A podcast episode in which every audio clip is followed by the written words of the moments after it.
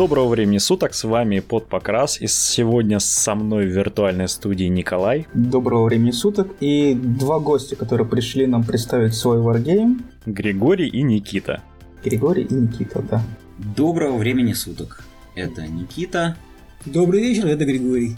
Вот, собственно, для тех, кто не знает, сегодня наши приглашенные гости — это создатели варгейма про космические кораблики под названием «Фронтир. Далекие звезды». И тем самым мы как бы продолжаем наш цикл выпусков про русские варгеймы, и насколько я знаю, у, этих парней уже прям, можно сказать, удачный старт произошел, потому что, я так понимаю, у вас компания краудфандинговая собрала необходимую сумму. Да, совершенно верно. Мы в этом году провели краудфандинговую кампанию, собрали 380 тысяч, что нам вполне хватило для запуска первой партии производства первой редакции.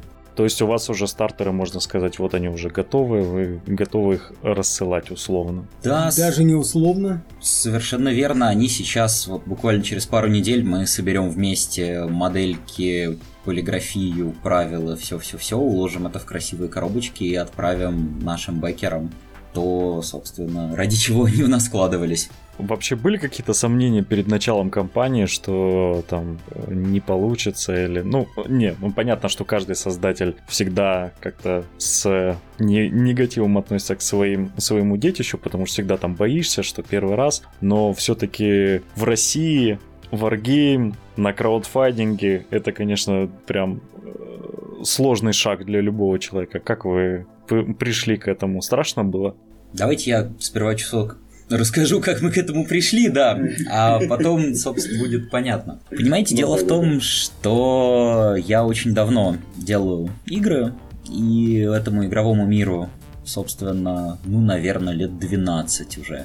То есть большое количество игроков, которые играют вот в приключения, в настольные ролевые. Там, конечно же, есть отдельная моделька про бей кораблей, потому что если делается игра вот в жанре космооперы, там должны быть бей кораблей. Вот, и, собственно, в какой-то момент просто вот после очередной игры, такой классической в стиле Стартрека, там крейсер в далеком секторе, куда-то летает, что-то превозмогает, где игроки, собственно, экипаж. А вот ко мне, собственно, пришли игроки, принесли этот крейсер напечатанный, отлитый, смоделированный.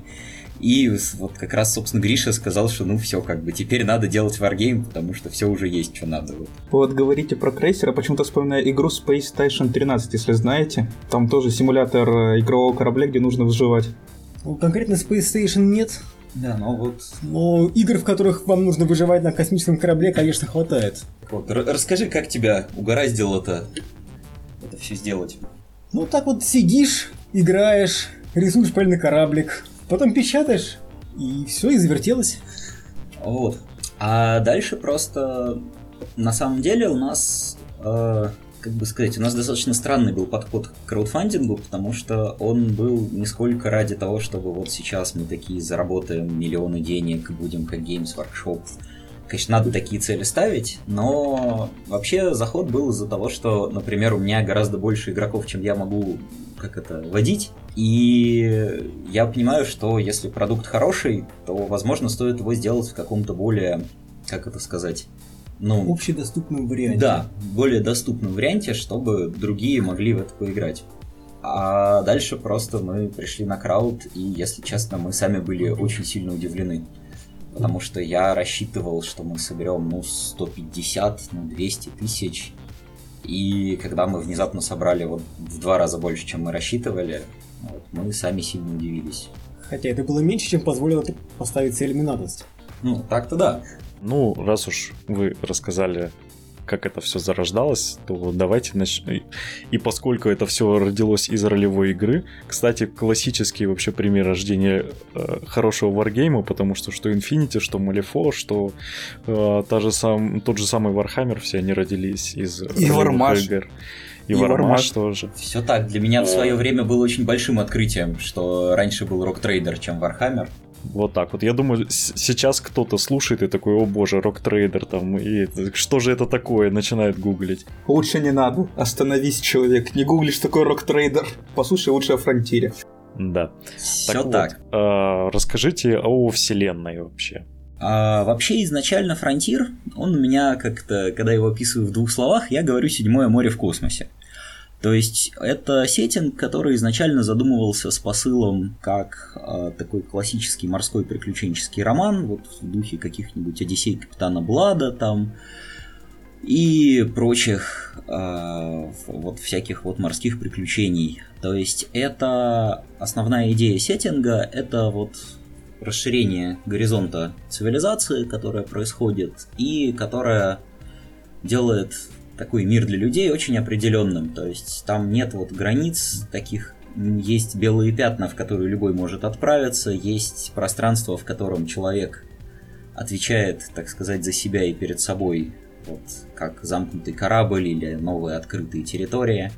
И при этом, когда мы говорим об этом в космосе, да, у нас, собственно, космос гораздо больше, чем а, Земля, и поэтому у нас вот этот вот процесс экспансии, он движется дольше, и как бы вот это вот пространство, в которое можно идти и открывать, оно очень большое. А можно вас перебью, задам такой один вопрос. А у вас я правильно понимаю, что вот государство и культура это все, но раса людей. У вас нет никаких инопланетных рас в вашем сеттинге, правильно? Да, совершенно верно. У нас, э, как это, знаете, есть такое явление, называется парадокс Ферми. А, вообще-то есть мнение, что поскольку, в общем-то, условия Вселенной примерно одинаковые, и вероятность зарождения жизни на планете, в общем-то, не нулевая, а вероятность зарождения разумной жизни тоже, в общем-то, разумной жизни должно быть полно вокруг. А ее почему-то нет, потому что мы не фиксируем никаких похожих сигналов в сети, ничего. Вот. На эту тему есть очень много гипотез, самых разных в нашем мире. И, собственно, парадокс Ферми, да, является одной из загадок мира Фронтира, такой вот классической, что, да, действительно люди прилетают, находят на планетах следы чего-то, некоторые следы похожи на разумную жизнь, некоторые похожи на уничтоженные цивилизации. И это такая вот одна из загадок мира, почему это так. То есть у, вас, насколько я правильно понял, а, есть такой момент, что ну, люди прилетают на планеты и находят какие-то артефакты древности, условно говоря. Правильно же? Или, может, я неправильно вас недопонял? В целом встречаются артефакты, которые можно считать артефактами былых цивилизаций. Но инопланетян mm. в чистом виде вы не встретите. По крайней мере, на данной стадии сеттинга. Как-то была история про то, когда человечество нашло действительно разумную расу и, в общем, достаточно быстро уничтожило. На тот момент были тому значимые предпосылки. Но вообще, если говорить э, вот так об общем ощущении от э, того, что открывается, это не Star Trek и не Вавилон 5 вот в классике космоопер с гуманоидными пришельцами там, с силиконовыми головами. Это скорее какой-нибудь Лем с Солярисом. Потому что вещи, которые находят, они иногда, правда, очень странные. То есть там серии «Планета-библиотека», покрытая фрактальным узором, который вот уже там за последние 200 лет расшифровывали гигантским количеством способов от там кто-то верит, что это уравнение Вселенной, кто-то, что это какая-то карта вообще там мироздания, кто-то еще во что-то. И как бы вот такие загадки, они некоторые разгадываются, некоторые нет. А, и что-то из этого считается деятельностью разума, что-то вообще непонятно. А, смотрите, у вас, я же правильно понял, вот я зашел на, на вашу вики по, вашу, по вашей вселенной, и тут, ну, как бы, есть некоторые пустые страницы, то есть красные, еще не заполненные. Это вы только о них планируете дописать, или это, в принципе, э, будет когда-нибудь потом? Смотрите, как-то у нас сейчас очень активно как раз идет работа над вики, потому что а, по читингу играют лет 12, соответственно, отыгранный период истории лет, наверное, 200 с лишним. Это огромный объем информации, который мы сейчас вот причесываем и приводим в какой-то пристойный вид. То есть есть какие-то вот общие такие вот страницы типа хронологии, да, что там происходило последние 200 лет. А какие-то нюансы надеемся в октябре. Не, ну, в целом довольно интересно.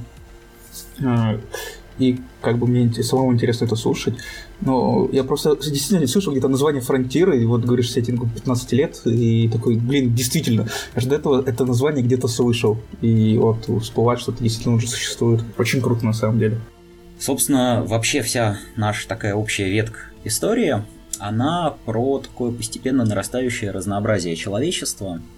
Потому что на самом деле, собственно, разные культуры в мире, они для человека сегодняшнего, вот он их может вполне счесть там разными расами, потому что, например, как бы при том, что лет 200 150 назад относительно момента вот играющего, а у нас произошла биореволюция, когда человечество окончательно приняла биомодификацию, и, например, да, там в 25 веке человек с разным количеством рук, наличием хвоста, там, рогов или встроенного сенсора не является каким-то чем-то странным. Это ну, нормальное видовое разнообразие.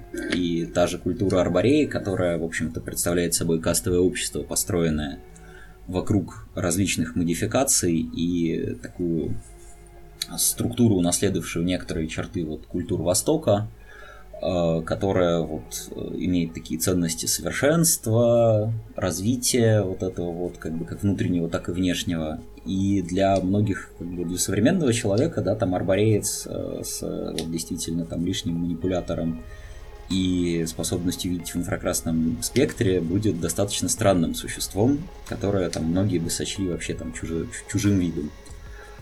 А там, например, тот же Центавр, который пошел в сторону кибернетических технологий, создания искусственного интеллекта, создания автономных машин.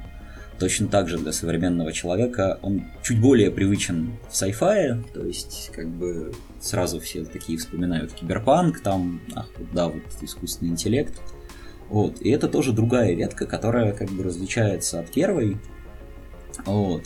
Там та же Федерация Солнечной системы, которая Извини, что тебя перебью. Ну, у вас получается так, ну, насколько я правильно понял, условно говоря, э, другие люди это как бы инопланетяне, потому, но для, собственно, самих жителей Солнечной системы, допустим, ты родился на Земле, для тебя э, человек с, друг, э, с другой планеты, допустим, с того же Союза корпорации Централ, он будет совсем другим, потому что у него уже построено свое мировозло, свое миро... мировоззрение. Свой, да, да, свое мировоззрение, спасибо. И, собственно, он уже совсем по-другому на него будут реагировать. И получается, он как бы для него все равно пришелец, хотя на самом деле человек. Да, Правильно понимаю? Да, похоже на то. Более того, э, на самом деле главная разделяющая такая вот граница, э, собственно, чем фронтир отличается от Старого Света. У нас есть два способа перемещения в мире. Один способ, вот, один способ это, собственно, парус. Это мы ближе к Wargame расскажем подробнее, как это работает, но это способ вот классический, сели на корабль и полетели. А, он летит с какой-то превышением скорости света по каким-то хитрым правилам, там требует хитрых расчетов навигации, а, вот. И он достаточно доступен и дешев, то есть построить корабль в современном мире не очень дорого. А, есть с этим небольшая проблема, нету связи межзвездной, то есть курьерские корабли возят почту, на далекой колонии, куда корабль прилетает раз в полгода, вообще происходит что-то свое. И так мир устроен за пределами Старого Света. Чем отличается Старый Свет? Есть вторая технология межзвездного перемещения, это врата. Это, собственно, устройство, чтобы его запитать, нужна там полусфера Дайсона, то есть оно питается от процентов энергии звезды, оно стоит очень дорого и строится вот чуть ли не десятилетиями, и врат человечество построило штук 30. Но пространство, связанное вратами, оно устроено совсем иначе. То есть, вот к вопросу о жителе Земли и жителе Центавра, житель Земли действительно может сесть на, условно говоря, автобус и поехать на Центавр. Да, там другая культура, но это вот как сегодня вот человек с Земли на Земле поехал в другую страну. Не, ну слушай, прикольно, потому что вот про эти врата я вспоминаю, если кто играл, вот такая космическая игра Stellaris есть, это тоже такая космическая коп, коп, коп, коп, опера, космоопера, вот, извиняюсь, язык заплетается немного. И там тоже есть такая способность врата, которая позволяет тебе перенести из, из, из одного части галактики в другую, и только при том условии, что ты как бы смог запитать эти врата, построить в них. Насколько я понимаю, это как бы у вас схожее немного. Ну, можно вспомнить мастера Риона, там тоже была технология искусственных врат, которые связывали вашу империю, такой хороший монолит с возможностью быстрой перевозки войск. А, я просто в мастера Риона не играл, ну, я слишком далек от этого, я слишком молод, так сказать. Но в целом, да, да, я вас понял, спасибо. И, собственно, разница вот этого менталитета между фронтиром и Старым Светом, она очень значимая, потому что все культуры фронтира, они, конечно, так или иначе наследуют культурам Старого Света. То есть человек из Федерации, там, корпорация основала где-то колонию, там туда ходят корабли, она похожа на Федерацию. Но она эволюционирует сама, и там то, на что похожи сейчас, вот, собственно, внешние колонии, они уже тоже отличаются от своих, так сказать, материнских э, культур. И, собственно, во многом вот это вот культурное разнообразие и сложность человечества – это такое огромное пространство для игры, потому что это порождает сюжеты, да, там, что вот мы полетели из Старого Света в Новый, там, что-нибудь завоевывать или нести цивилизацию или торговать, а там тебе не рады, потому что ты, короче, вот там приехал, понимаешь, из своей метрополии, типа, весь такой пафосный, богатый, кому ты тут вообще нужен, кроме как тебя ограбить. Как у нас любят говорить э, в России, со своим этим, господи, и забыл. Да, и забыл, да. Национальная поговорка, Коля. Со, со, своим, в чужой монастырь не ходит, как-то так. Да, да, да. Ну вот. Причем, да, как бы, конечно же, Старый Свет пытается расширяться и глобализоваться, то есть связывать новые-новые колонии в зону влияния. Колонии, с другой стороны, периодически пытаются как-то этому противостоять, хотя при техническом отставании это сложно. То есть для некоторых тут очень, например, привлекательный сюжет в духе Firefly про какие-то внешние попытки объединения, которые закончились, в общем-то, под тяжелыми флотами. Вот. И, в общем-то, да, тут действительно без пришельцев вот человеческих, так сказать, конфликтов и разнообразия хватает. Что меня периодически, знаете, спрашивают, а как же так, космос бесконечный, что же там люди делят? Вот люди всегда находят, что поделить, особенно при том, что вот в одном месте люди живут так, в другом эдак, а в третьем есть золото, которое почему-то лучше копать там, а не полететь на другую звезду поискать еще. Ну, не золото, у нас ценные ресурсы немножко отличаются от современных, хотя, в общем-то, примерно старый принцип, что где-то есть штуки, которые в мире проще добыть, чем собрать, он всегда работает. То есть, например, бесконечно ценна органика, потому что органические формы возникают на куче планет и имеют совершенно неимоверную порой ценность. Не, ну знаете, ну прикольно, это я, я вспоминаю такой сериал тоже, я ну, очень люблю кос- космооперы и вообще люблю ну, космический сериал, хотя будет мне упреком, я такие зрители космооперы, как Star Trek или, допустим, Babylon 5 не смотрел. Но такую вещь, как экспансия, которая вот последний популярна наш. Экспанс, он сейчас более популярен. Да, и вот сама экспансия, она вот, ну тоже, например, то же самое рассказывает о том, что как люди вот нашли вот эти вот запретные технологии, начали их исследовать, собственно, из этого вышел вот такой вот конфуз, который там сейчас в сериале происходит. Все так. Собственно, и, идеи-то как бы человечество как-то вертится с идеями космической экспансии очень давно, очень по-разному. То есть там где-то мне тоже говорят, что мир похож на Гиперион, где-то на Вебера с Ханарверсом. В общем-то, как... мы тоже много читали и э, знаете, не претендуем на то, что мы ни на что ну, вообще да, не похожи. Походу, я вижу, ну, как бы ваш этот...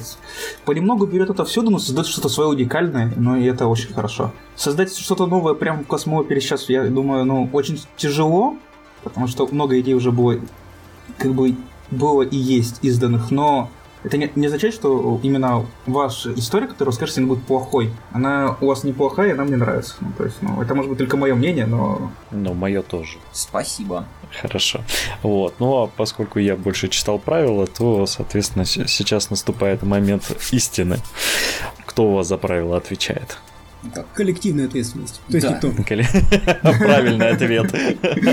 Сразу нужно распределить.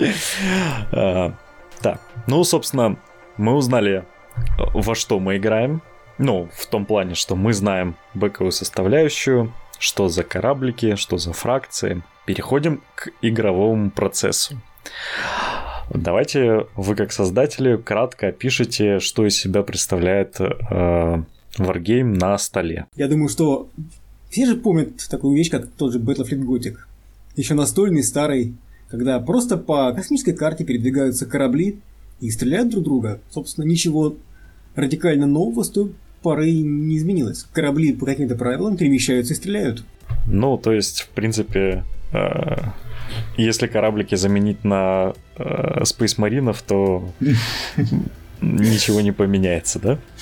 Основное Э, различие, пожалуй, в том, что terrain гораздо более простой, и это создает больше сложностей. То есть трудно где-то спрятаться. Космос очень большой и очень пустой. Да, я вот. бы дополнил, наверное, еще про то, что э, с одной стороны космос большой и в нем сложно спрятаться, с другой стороны э, корабли управляемы сложнее, чем отряд спейсмаринов, потому что отряды спейсмаринов обычно ходят по прямой, обходят препятствия, и у них нет инерции, и при этом корабли как раз зависят от внешних условий, от потоков, они не могут просто внезапно сменить направление, и поэтому их управление это тоже такая отдельная часть игры. А можно вопрос?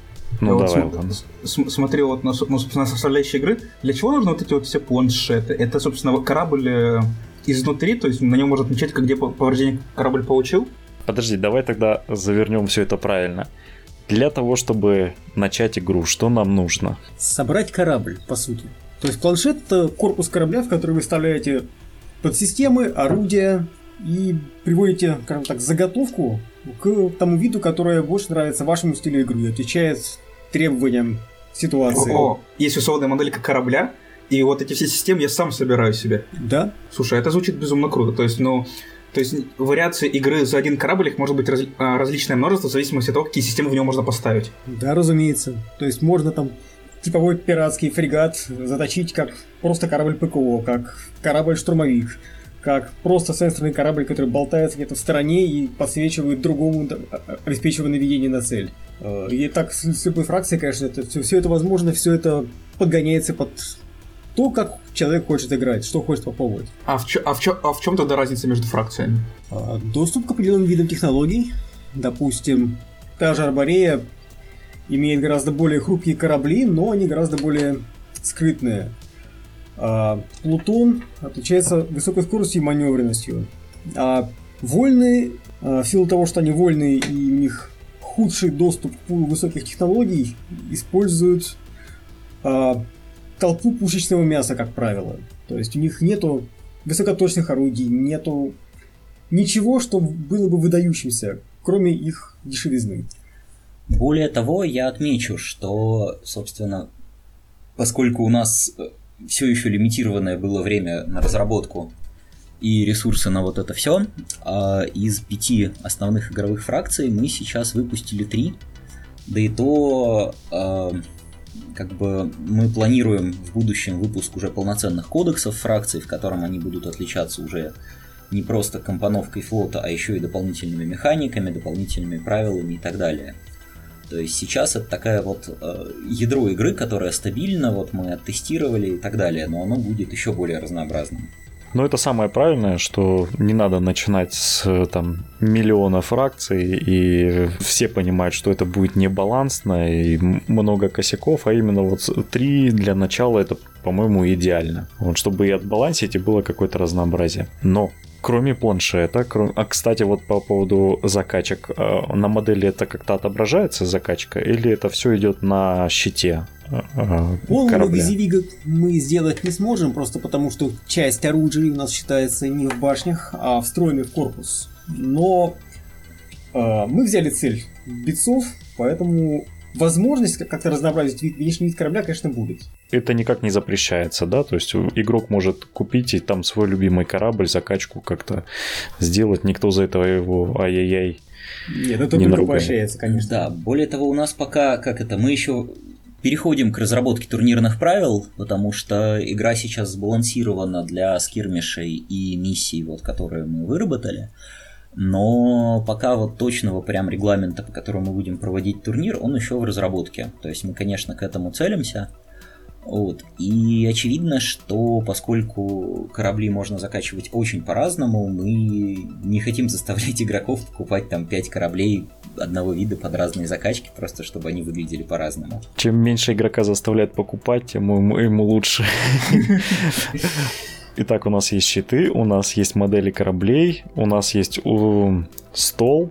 Я так понимаю, у нас еще э, игровые элементы имеются. На чем у нас происходит э, рандомайз? Это у нас D6? Это у нас пул до шестых.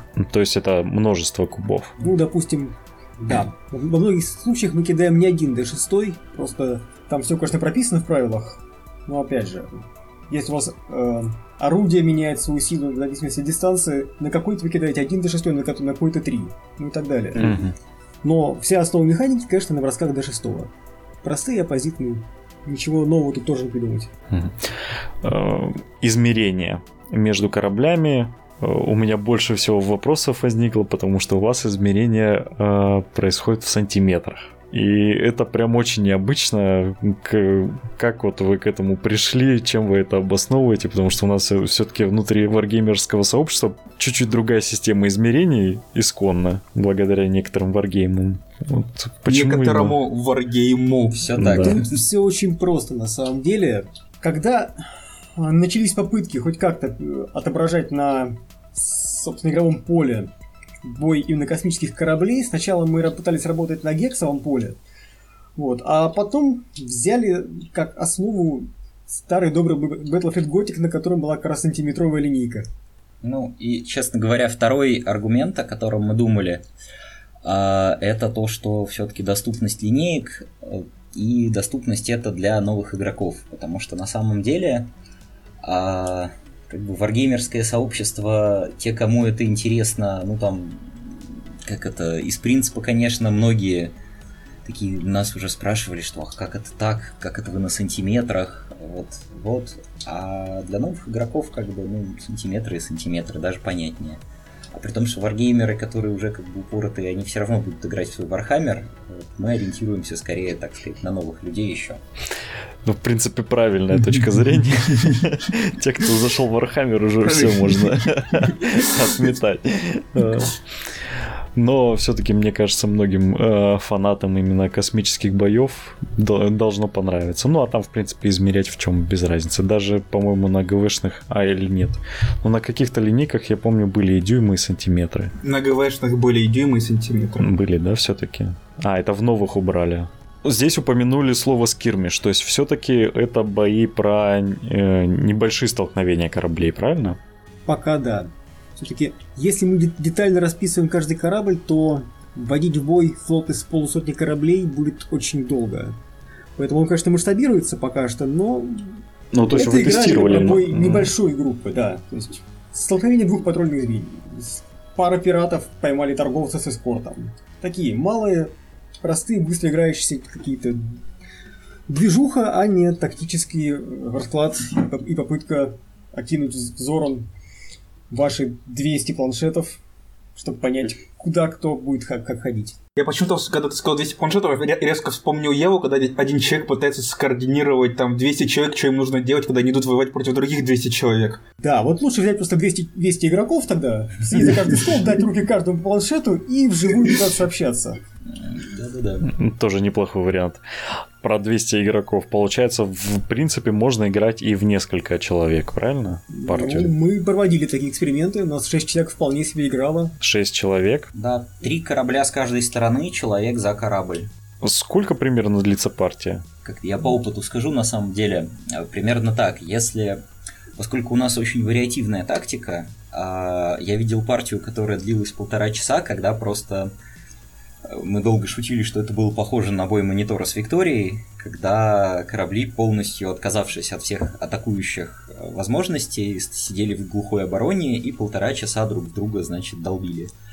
Вот. А нормальная средняя партия, если вот игроки не занимаются странным, занимает минут 40, и в целом быстрая занимает минут 20, если игроки очень хорошо знают правила, не тормозят и там, хотят сыграть это быстро, а не, так сказать, растянуть удовольствие. А, ну то есть в среднем за, за час можно сыграть три игры, если знаешь правила, и там быстро играешь. Это, это- это скорее, мелких игры, скажем так. Три игры это если, во-первых, кто-то будет очень... Кому-то не, не повезет на дайсах, естественно, такое бывает. Или кто-то просто затупит и подставит корабль там под бортовой зал. Мы, мы говорим о том, что средняя игра В среднем минут 40. минут 40, да, ну на 50 очков минут 40, на... Ну, с- 30. Ну, ну да, ну В общем, 30-40. полчаса где-то так. Вот. На там, если уже большие игры, то есть там не три корабля, а пять, например, то это уже бывает и час, и полтора. А, ну то есть три, три корабля примерно это вот 40 минут. Да. То есть, ну, Но все равно это немного. Это относительно современных э, варгеймов. Ну, это да, это формат скирмиша, по сути. Не, ну мне смотри, мне кажется, что это довольно долговато, у нас три корабля, но с другой стороны, если там у кораблей бывают различные системы, различные вот это вот всего, это дает огромное ну, простор и разнообразие. Все равно кажется, что двигать три миниатюры по 40 минут, ну, не каждому захочется. Ну, А, тут как. ну- Кто-то, может быть, захочет 40 минут пытаться наворачивать круги по карте, убегая от залпа торпед. Такое тоже Это может да. быть. Бол- Более того, э, это все-таки, вспоминая планшеты, это не двигать три миниатюры, это э, три корабля, на каждом из которых есть свои системы, есть э, свой экипаж, э, свойства режима переключения. То есть менеджмент каждой этой миниатюры, он немножко более сложный, чем просто двигать ее по полю. М. И тут самый важный аргумент э, в защиту наших гостей, Коля, просто батлтех. Батлтех. Да, нас уже обзывали Две- батлтехом в космосе. Две д- Но там в Батлтехе две миниатюры на поле могут воевать там 4 часа, поэтому 40 минут, три кораблика на сторону, это, это очень быстро. Как я уже говорил, вот та знаменитая игра, в которой как бы люди играли полтора часа, они потом сдались. То есть, возможно, они бы играли еще и четыре, просто как бы играя от тотальной обороны. А Вот. Но в Батлтехе это может продолжаться бесконечно, по-моему. Там, если на кубах везет обоим, А, кстати, вот если на кубах везет обоим, есть ли такой момент, что э, если на кубах везет обоим, обоим нельзя никого убить? Или все-таки, допустим, есть критический выстрел, есть оружие, которое пробивает любую броню? А, Или такого нет? ну как, собственно, это как везение в обе стороны. То есть, э, условно говоря, есть... э, сейчас не- нет абсолютной защиты. То есть, да, у корабля, условно говоря, например, есть отклонение, условно говоря, щит, который можно загнать на 3+. Так что на 3+, входящие попадания отклоняются. Но там, например, есть персонаж, который умеет это игнорировать вообще полностью. Есть э, способности, позволяющие это отклонение в обратную сторону снизить. И в конце концов, как бы броски 3+, они не всегда выпадают. Наконец, есть э, один из очень забавных закачек, когда корабль ориентируется только на критические попадания, просто поставив кучу слабых пушек, которые не пробивают броню, и кидает по ведерку. У нас максимум можно. Пока было, по-моему, так, 3 по 3, 14 кубов. 3 по 3 и 5, да, 14 кубов. То есть, как бы за каждый залп по 14 кубов, и на 14 кубах там рано или поздно нападает достаточно шестерок, просто по закону больших чисел. давайте к самому интересному. Что вообще может сделать кораблик на поле? Я так понимаю, просто дв- двинуться, пострелять, э, это не ваш вариант. Там системы, э, закачки, что вот вообще может корабль на столе? Просто, опять же, если мы пойдем по, технич... по фазе боя, что у нас делает корабль? А, сначала отрабатывает инженерная команда. Нет, сначала у нас персонаж отдает приказ. Точно. Вот так вот. Даже создатели игр. Каждый из нас любит играть за персонажей, поэтому Все так. Вот. Часть А, игнорируется. А, Значит, техники работают, перезаряжают, э, собственно, москитный флот, если есть, или торпеды, чинят повреждения, тушат пожары, все, что может случиться с кораблем в ведущих ходах. А потом, да, движение, повороты, какая-то игра на, на поле с обходом туманности, полистирольных Потом полей. переключение режимов, это самое интересное. А, дело в том, что, собственно, гравипарус, на котором идет корабль, это такой пузырь Алькубьера, то есть пузырь пространства, вырезанное из основного, внутри которого корабль движется. Он называется парусом из-за того, что он зависит от внешних условий, которые вот назвали потоками. То есть, условно говоря, в каждой точке поля как-то расположен поток, и там корабль движется по нему быстрее, против него медленнее и так далее. И парус обладает огромным количеством возможностей. То есть он отклоняет входящий огонь. Он позволяет кораблю, можно разогнать парус, чтобы лететь быстро, можно настроить так, чтобы хорошо поворачивать. Есть корабли, у которых паруса позволяют трюки в духе пострелять, походить, потом еще пострелять. А, то есть на вот как бы схема переключения режимов это такой самый интересный кусок, в котором корабль вот меняет свое состояние. И движение по ней во многом определяет, собственно, тактику и как бы что, что человек хочет в этом ходу сделать. Ну да. Затем начинается, собственно говоря, как раз та самая боевка. То есть Сенсор. основное отличие, пожалуй, которым у нас можно даже гордиться в каком-то плане, это модель того, что нельзя просто стрелять и просто попадать. Прежде чем а, отрабатывать орудиями, нужно найти, собственно, вашу цель в космосе, отработав хорошо, хорошо своими сенсорами. Подавив все помехи, все, все возможные меры противодействия, которые выставляет ваш противник, и только после этого, ну, собственно, доходит речь, доходит дело до орудий и нанесения хоть какого-то дамага или хотя бы попыток. Можно тогда вопрос? То есть, получается, противник может условно пылить ваш сенсор, то есть кидать, э, ну, делать место, как будто корабль там есть, а на самом деле корабля там нет. Э, да, выпускать ложные, сложные помехи. Есть корабли, которые так умеют, скажем так. А, по умолчанию, вот в базовом виде модель выглядит следующим образом. А у каждого корабля у него есть 6 секторов, в котором есть там броня, уровни помех и так далее. Когда корабль что-то из этого сектора делает, например, стреляет или сканирует, он получает туда сигнатуры. Это вот маркеры, которые вот на профиль ставятся. Вот. Они, собственно, снижают его защиту от обнаружения. Но это как бы базовая механика. Дальше есть большое количество манипуляций с этим. То есть есть персонажи, которые позволяют снимать сигнатуры. Есть, э, например, э, корабли, которые снижают попадание по союзникам. Есть технические команды, которые действительно могут тоже манипулировать с этими сигнатурами. Опять есть... же, есть наше любимое маневрирование. Да. Которое тоже снижает их количество. Мане... В процессе маневра корабль там сбрасывает с себя сигнатуры, потому что как бы он становится, его курс сложнее предсказать. Вот, то есть э, на самом деле главная такая вот э, суть игры в эти самые сигнатуры, чем они э, создают тактику. А на сближении тот, кто первый выстрелил, кажется, имеет преимущество. Но проблема в том, что если он выстрелил, он обнаружил себя, и ответный выстрел по нему проще. Поэтому всегда в тактике надо очень четко понимать, как бы в кого ты стреляешь, кто еще в этом секторе тебя увидит, э, как его убить за один выстрел так, чтобы тебя не убили в ответ, и так далее, и так далее, и так далее. То есть это вот как бы большое такое тактическое пространство. Звучит очень круто. Да. А отстреливать системы э, вражеского корабля можно? Можно. Вообще просто все, Коля, заходим. Это там все можно.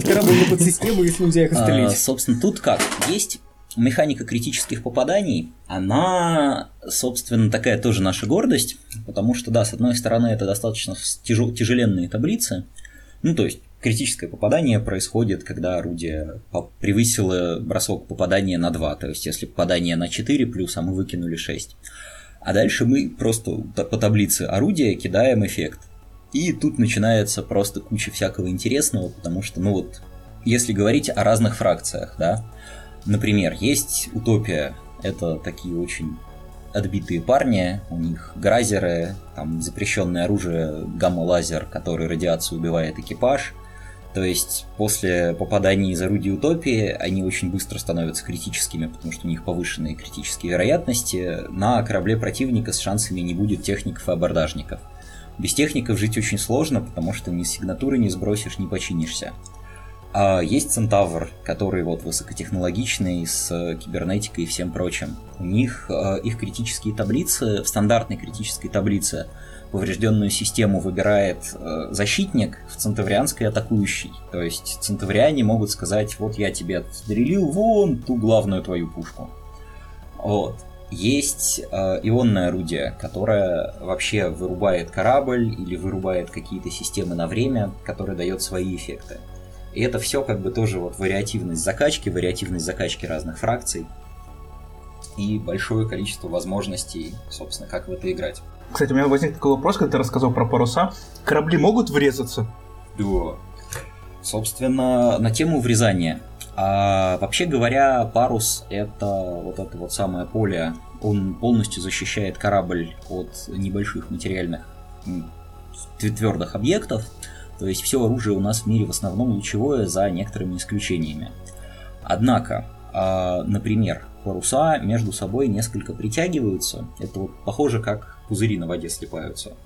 И при определенных условиях корабль может, собственно, войти под парус другого корабля.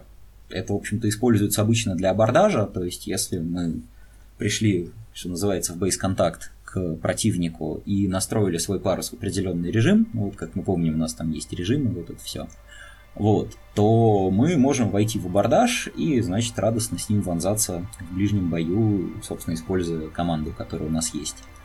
А если у противника нету паруса, то, как мы помним, парус, он разрушает, собственно, любую крупную собственно, макрообъекты. То есть корабль без паруса, если он встречается с кораблем с парусом, он просто теряет большое количество хитов очень сразу. А, это да, у нас кто-то пробовал эту тактику, брать ионные орудия, сшибать противнику паруса, потом его переезжать тараном. Так тоже делали. Звучит круто очень. Прям интересно. Есть Правда. даже у вольных, собственно, один из их кораблей, а это корвет-бурильщик, которым астероиды пилили. Он, в общем-то, не умеет ни стрелять ничего, зато он умеет как бы въехать под парус и просто сверлить вражеский корабль, делая в нем большую дырку. Кстати, такое при при примечание. Ты сказал, что у вас оружие в основном лучевое, а кинетическое оружие у вас не используется. Или все-таки используется? Как сказать? Э, через парус, через парус используется только лучевое. Но mm-hmm. кроме обычного лучевого, вот лазеры, гразеры и прочие излучатели, есть, например, еще такая технология называется Dagger, Direction Amplified Gravity Generator. Это устройство похожее чем-то на парус, но оно позволяет двигаться независимо от потоков, просто недалеко. И на нем, например, строятся торпеды и истребители. И, собственно, на перехватчике, точнее на штурмовике обычно, на нем как раз часто стоит кинетическое орудие, потому что, во-первых, броня кораблей менее приспособлена для его отражения, во-вторых, с короткой дистанции там, тащить противнику там, тяжелым гаусом или плазмой это то, что вот делает обычно как раз штурмовик, пролетает под парус и отгружается. То есть я могу запустить, условно я могу отправить свой маленький корабль, у которого нет паруса, а, отправить с него истребители, и они нафиг снимают э, парус противнику, а другим кораблям могут этот корабль теперь затаранить. Ну, условно. Тоже вариант. Можно сделать и так. Обычно истребители, они, собственно, что делают даггеры, они могут проникать под парус. То есть, если парус такой как пузырь, то даггер это такая как иголка, которая выходит из одного паруса, проникает в другой, и, собственно, штурмовик под парусом уже бомбит. Но, собственно, если говорить о легких атакующих кораблях, у них достаточно высокий шанс критического попадания. То есть даже истребитель с, собственно, орудиями против торпед, даже он может действительно сбить противнику парус. То есть, да, я помню такие действительно попытки тактики, когда носитель опирается на то, чтобы сбить противнику парус, а потом его переехать. Слушай, звучит клево, мне нравится. Да, звучит классно, правда. Так, и давайте перейдем к самому э, сладкому. Это миниатюры. Тут, парни, я так понимаю, это у вас э, у вас был очень долгий путь. Правильно я понимаю в создании миниатюр? Вот тут отвечает Григорий, вот он да, пусть выговорится. У нас в группе висит картинка со Сциурой, он висит, да? Где-то висит, да. Где-то в картинках нашей группы висит картинка с Сциурой, там можно просто проследить ее эволюцию от, от первых набросков через промежуточные модели до финальной версии. Там, там еще... что порядка 7 или 10 итераций разных, разных было. И примерно так было почти по каждому кораблю. То есть очень конечно, трудно просто сразу взять и нарисовать идеальный корабль с первого Там еще висит старая барракуда, которую мы печатали на плохом принтере О. с детализацией, как у, я не знаю, кого. Как у старой барракуды. Ну да. Это старый пиратский корабль, все так. Ну да, но новый как бы выглядит все равно гораздо лучше. Ну да, новые выглядят прям гораздо лучше, потому что я на самом деле еще, наверное, годик назад может, чуть раньше заглядывал и слышал о вас, и когда я заходил, там я видел, ну,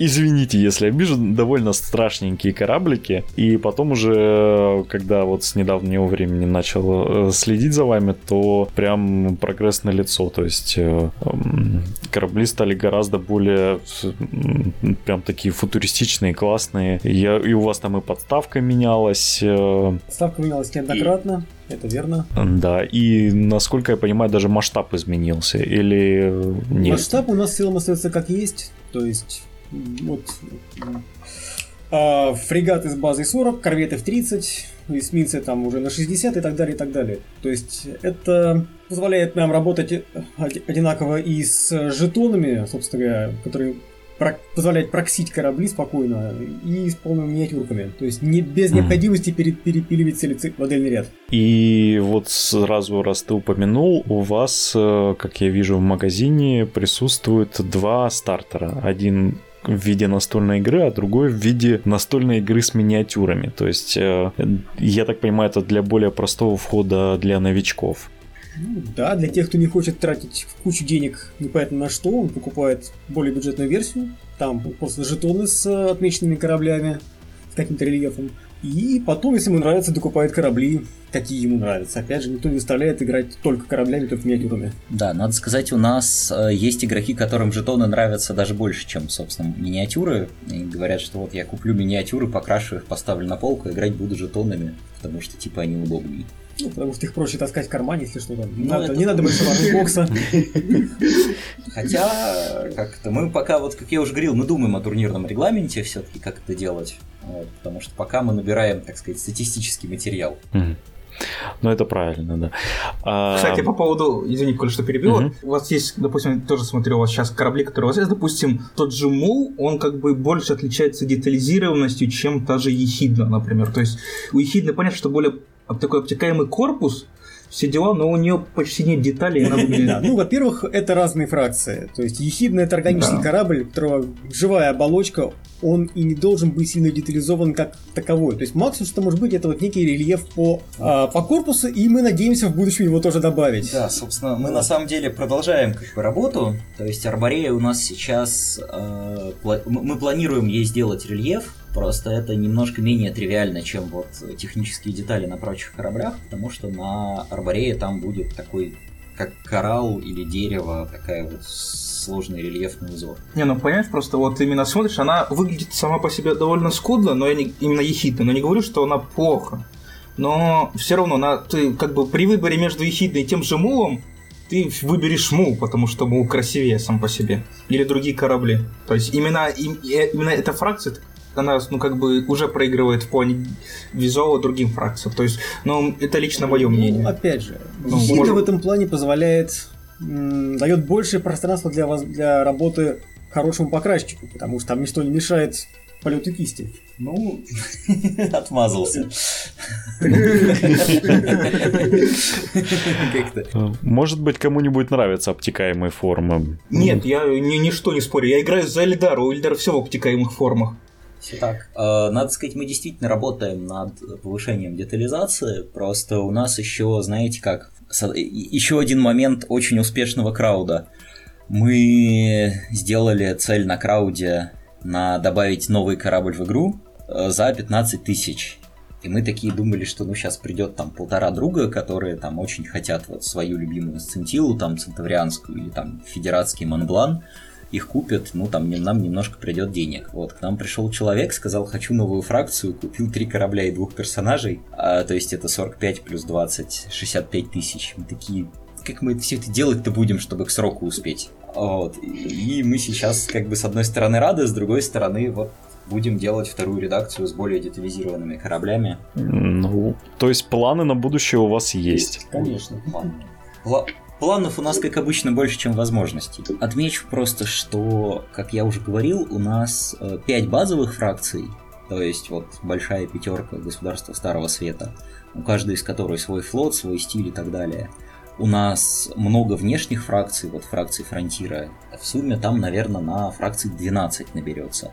И первая редакция это мы вот как бы постарались из этого вот выбрать то, что будет точно между собой играбельно и максимально это отшлифовать.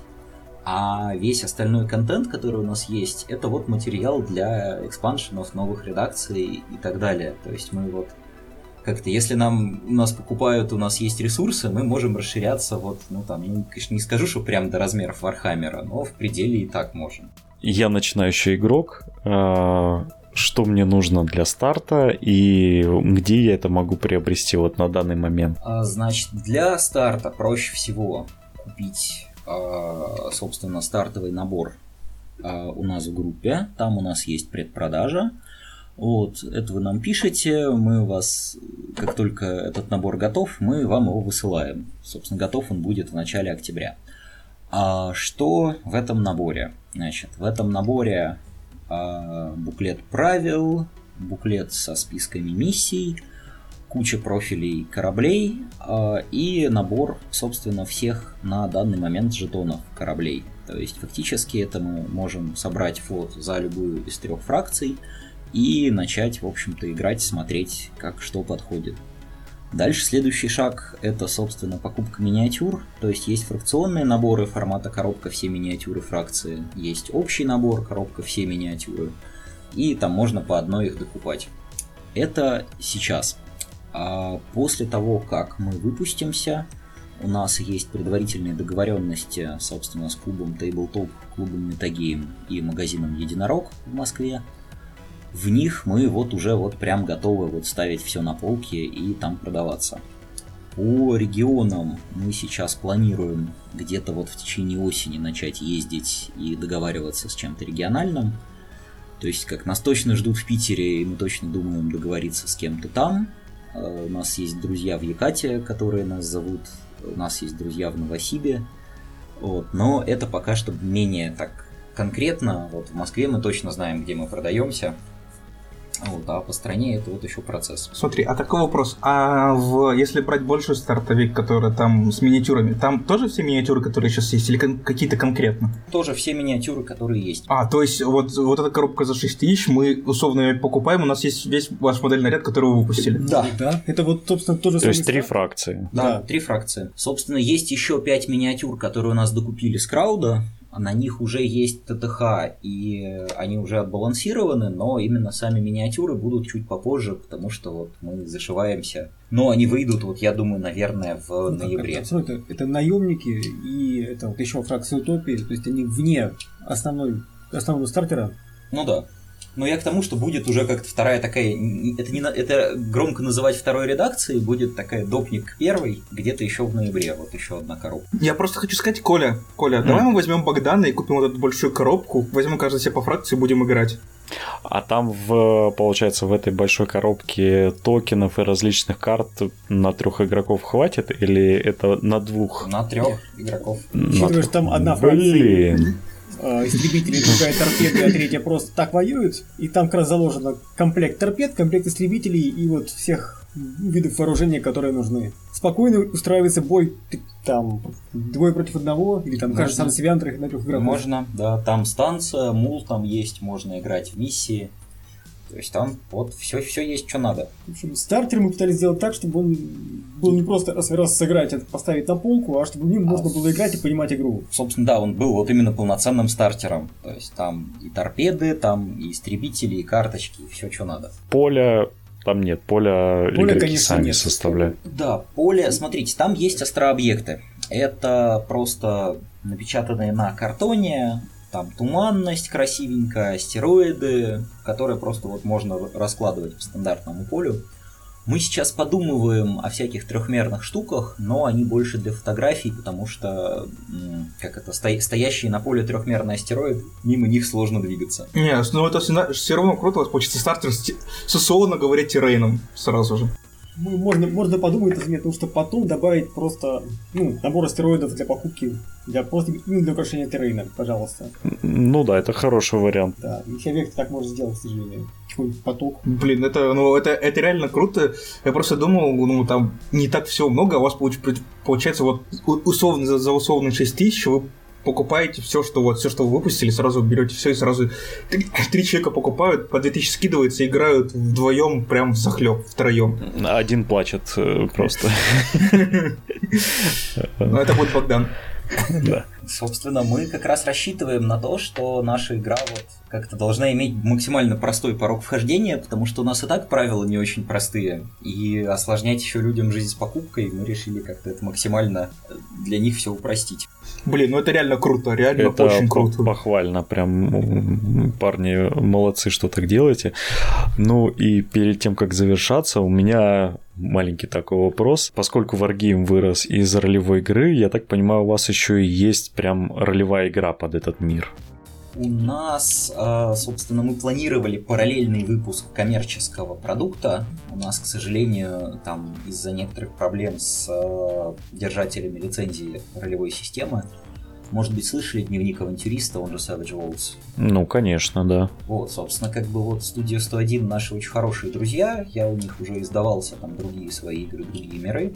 и просто ввиду того, что Pinnacle изменили условия лицензирования, у нас два года работы над ролевой под Савагу вылетели коту под хвост, и мы сейчас переделываем ее под э, точку отсчета, который Zero Year. М, О, прекрасная система. Прям. Как она непривычна после Саваги, мы сейчас ее полируем и делаем. То есть просто проблема в том, что как это с Фронтиру под Savage Worlds был два года тестирования, а под Zero Year вот сейчас пара месяцев. И мы прям вот с одной стороны хотим выпустить ее одновременно с Wargame, а с другой стороны понимаем, что ну вот выпускать игру, Ну, которая... торопиться некуда. Ну вот, и да, это вот в планах, собственно, Фронтир под Zero. Парни, э, аплодирую вам стоя. Просто взяли и сделали то, что мечтает сделать каждый. Просто осуществили, осуществили свою идею в очень крутом исполнении. Э, блин, стартер на трех игроков это вообще просто что-то с чем-то. Огромное вам спасибо за то, что пришли к нам за то, что рассказали. Я надеюсь, вы нас еще посетите. Мы со своей стороны желаем вам просто успехов. Спасибо. Об- обдумаем стартер на трех человек, то, по-моему, очень выгодно. Мы очень рады будем. Да, обязательно, ес- если возьмем, то обязательно напишем, запишем что-нибудь еще. Вот. Возможно, какой-нибудь обзорчик сделаем, если вдруг. И это очень здорово. Вот, вы, соответственно, о нас не забывайте. Будем с удовольствием рады услышать о о второй редакции и о планах на будущее. Еще раз спасибо. Будем завершаться. Коля, хочешь еще что-нибудь сказать? Ну, я хочу сказать, ребят, удачи вам в вашем начинании, потому что я... У меня когда-то тоже в голове родилась мысль, я хочу создать свой варгейм, отправлял одному человеку очень много голосовых, говорю, все круто, и потом как-то это все завершилось. Но вам я желаю успехов в начинании, и чтобы у вас все хорошо закончилось. Спасибо. Спасибо большое. Двигайтесь как локомотив, который нельзя остановить.